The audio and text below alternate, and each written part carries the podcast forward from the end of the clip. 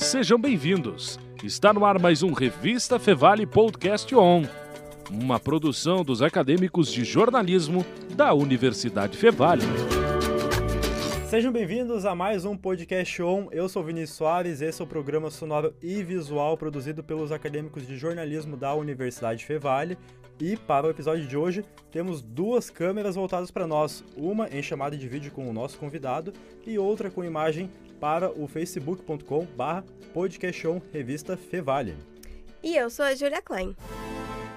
O dia 19 de junho é considerado o Dia do Cinema Brasileiro pois no ano de 1898, o ítalo-brasileiro Afonso Segreto registrou as primeiras imagens em movimento no Brasil. Afonso estava a bordo de um navio e gravou imagens da sua chegada à Baía de Guanabara. Exatamente, e há 124 anos ocorria a primeira exibição pública de cinema no Brasil. No dia 5 de novembro de 1896, no Rio de Janeiro, foram projetados oito pequenos filmes de cerca de um minuto cada um para a elite carioca na Rua do Ouvidor. Como os dois acontecimentos foram memoráveis, alguns atribuem o Dia Nacional do Cinema Brasileiro ao dia 5 de novembro e outros comemoram em 19 de junho. Outras fontes afirmam que a data de 5 de novembro seria ainda uma homenagem ao aniversário do cineasta Paulo César Saraceni e também a data de morte do cineasta Humberto Mauro. E agora quem conversa com a gente diretamente de São Paulo por chamada de vídeo é o diretor e produtor Eduardo Felistock. Já vou perguntar para o Eduardo quais os maiores desafios de produzir é, obras e filmes no Brasil. Seja bem-vindo. É, muito obrigado pela oportunidade. Bom, é, são vários, né? Sem dúvida, os problemas né, que a gente enfrenta para produzir cinema no, no nosso país. Mas é, o que nesses últimos três anos e meio, o que realmente pegou, foi complicado, foi a paralisação da Ancine de todas as atividades dos editais, né? Que a grande verdade, os editais eles estavam aí para poder pôr combustível numa indústria, né?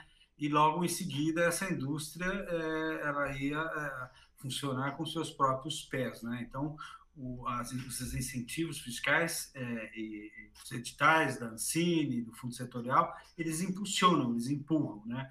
E a gente, com esses três anos e meio parado, e é uma das, das atividades mais complicadas, né? Pandemia, então é, o nosso setor está sendo muito, é, é, é muito é, maltratado né, pelos gestores.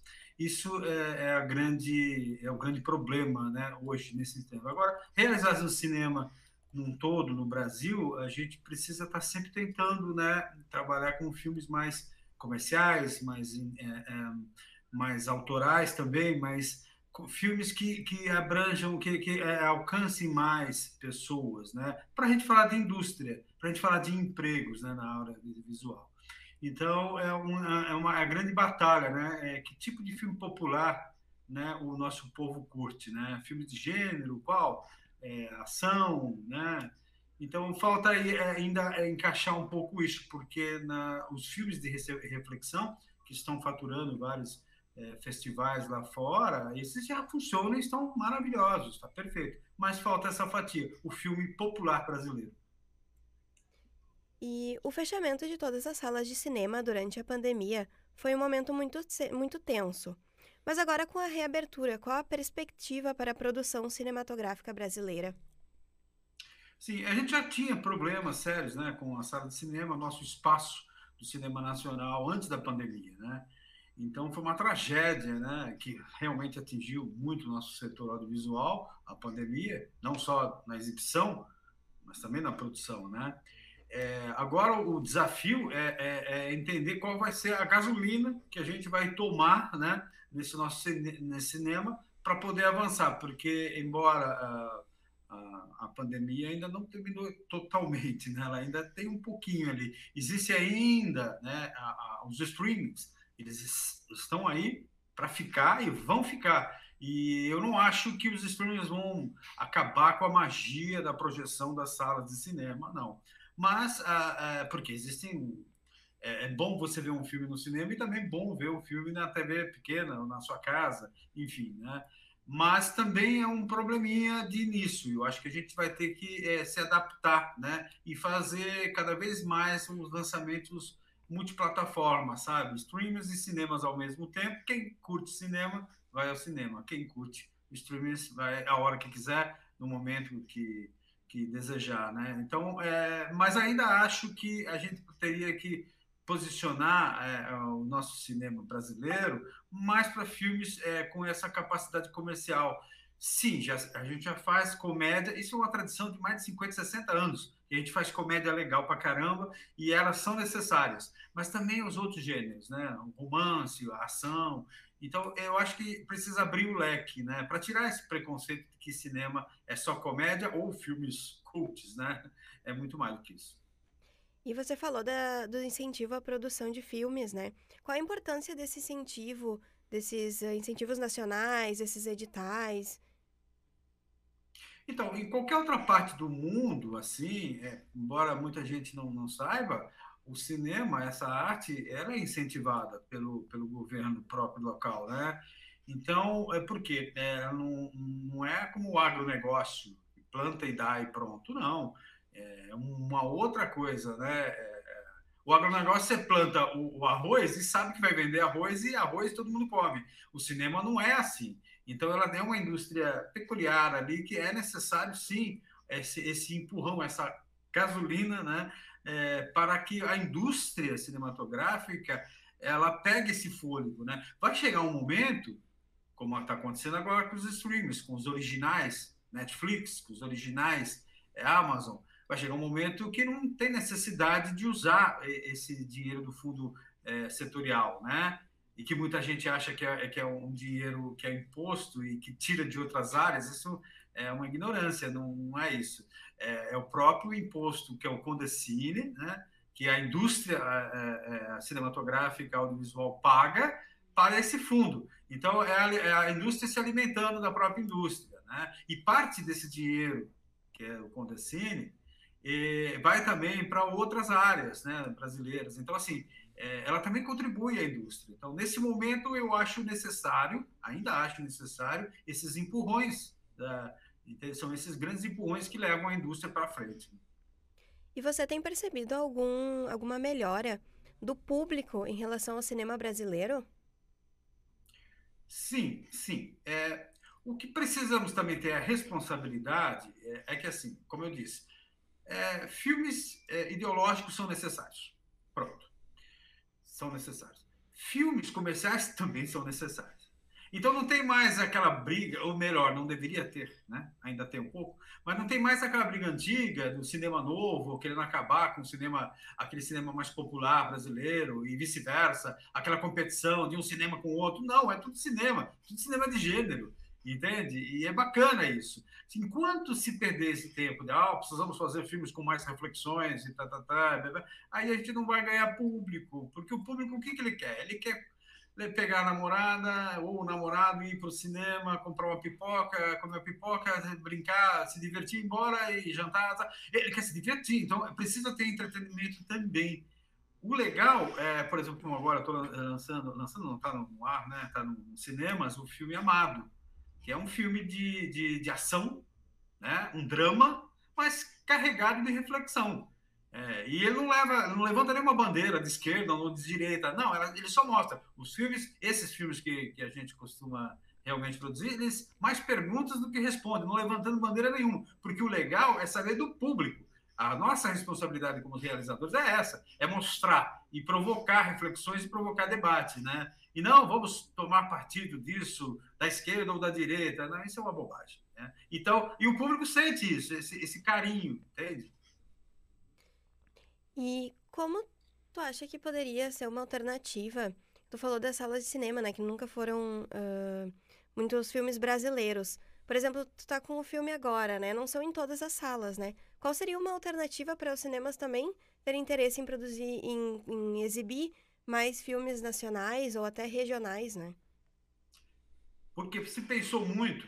Veja bem, é, as gestões anteriores da Ancine, elas acertaram muita coisa. Por exemplo, as cotas né, do nosso cinema na TV paga.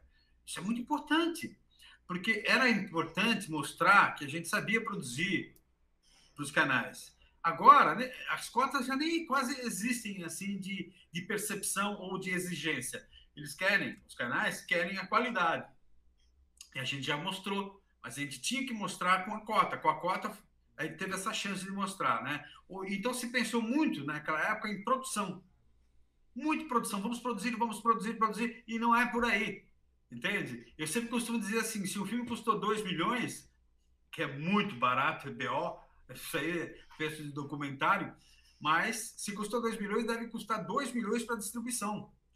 Então, quando você capta um recurso via editais para produzir, você deveria também já estar com esse tal do P&A, que é o dinheiro da verba de distribuição. E aí sim, você faz umas campanhas enormes, todo mundo é remunerado e incentiva as salas a exibirem. Porque senão vai ficar sempre assim, filme de 8 milhões, mas o P&A é de 200 mil reais. Aí não, não vende mesmo, não vai. Aí vai direto para onde? Para os streams. E faz seu sucesso lá, faz. Mas o legal é fazer sucesso em tudo, né? Na tela grande, na tela pequena, no celular, né? Hoje mais, se você entra no metrô, principalmente, aqui você vê todo mundo com o celular deitado assim, é, vendo o quê, né? Vendo filmes no, nos aplicativos, no, nas plataformas. Então, tá aí, né? É, in, a incentivar não só a produção, como também a distribuição. As distribuidoras, elas são nossas parceiras, elas não são competidores, não, não, não, não, elas não são nossas inimigas. Então, precisamos dar atenção também para distribuidores, né? E como funcionam esses valores de produção? Quem define isso e quando vai para um edital ou quando é patrocínio, como vocês buscam esses valores? Existem uns tetos do mercado, né? É, que a gente já trabalha há muito tempo. É, existem tabelas, né? Mínimas, né? Base, piso e, e condições, né? É, que a própria produção pede, o próprio roteiro. Então, isso é, é a experiência de um, um produtor, né? E depois a execução no produtor executivo, que é diferente. O produtor é uma coisa, produtor executivo é outra, né?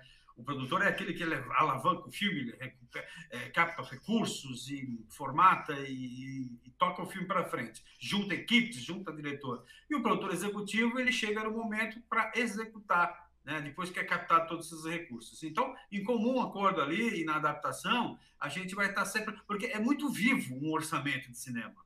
Ele é assim. Quando você está no, é, é no, no, roteiro, você tem um orçamento.